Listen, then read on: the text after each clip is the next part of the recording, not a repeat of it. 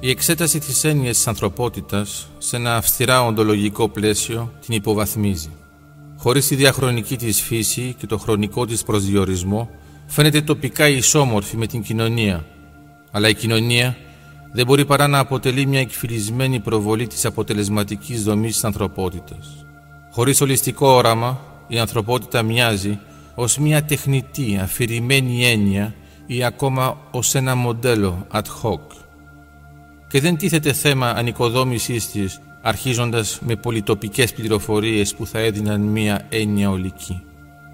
Δεν είναι αυτός ο στόχος μας, διότι δεν είναι ούτε γνωστικά ανθεκτικός, ούτε μαθηματικά εφικτός. Το αφηρημένο μοντέλο της ανθρωπότητας είναι πιο πολύπλοκο και χρειάζεται την ενδογενή παρέμβαση του χρόνου.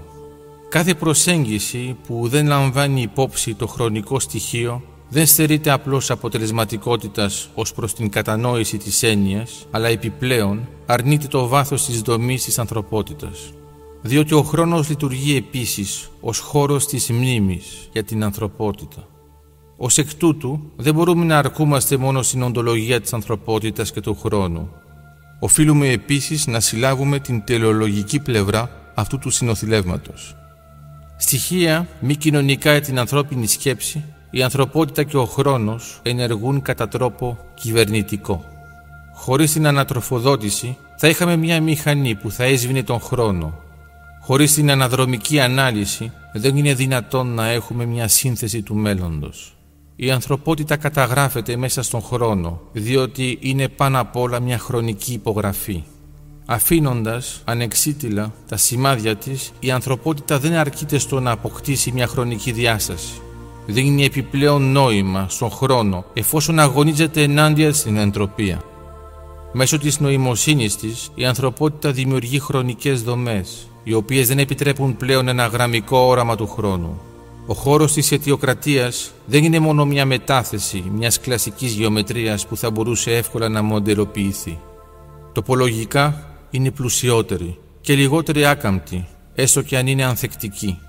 Είναι με αυτή την έννοια που μπορούμε να επιβεβαιώσουμε ότι ο χρόνος είναι με το μέρος μας, επειδή μας επιτρέπει να οικοδομήσουμε και μέσα σε μια σχέση που είναι κατά ανάγκη ανταγωνιστική με την κοινωνική αδράνεια.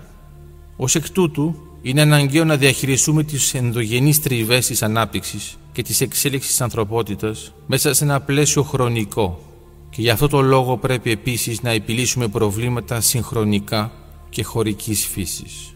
Μέσα σε αυτό το πλαίσιο η ανταγωνιστική σχέση είναι σίγουρα πιο έντονη διότι η ανθρωπότητα φαινομενικά στερείται χρονικού πάχους και έτσι μπορεί πιο εύκολα να υποστεί μια παραβίαση, ακόμα και ένα έγκλημα θα χρησιμοποιήσουμε λοιπόν αυτό το σημείο για να αποδείξουμε τη σημασία του μέλλοντος ακόμα και σε ένα πλαίσιο γενοκτονίας που αντιπροσωπεύει ένα από τα εγκλήματα εναντίον της ανθρωπότητας.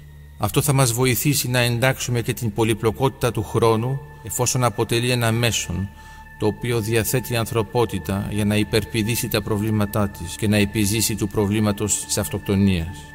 Με αυτή την έννοια ακολουθούμε την αναζήτηση του Αλμπερ Καμιού, αλλά σε ένα ολιστικό πεδίο που λαμβάνει υπόψη τις ιδιομορφίες και τις δομικές ανομαλίες του γνωστικού χώρου της ανθρωπότητας που ονομάζουμε νοόσφαιρο.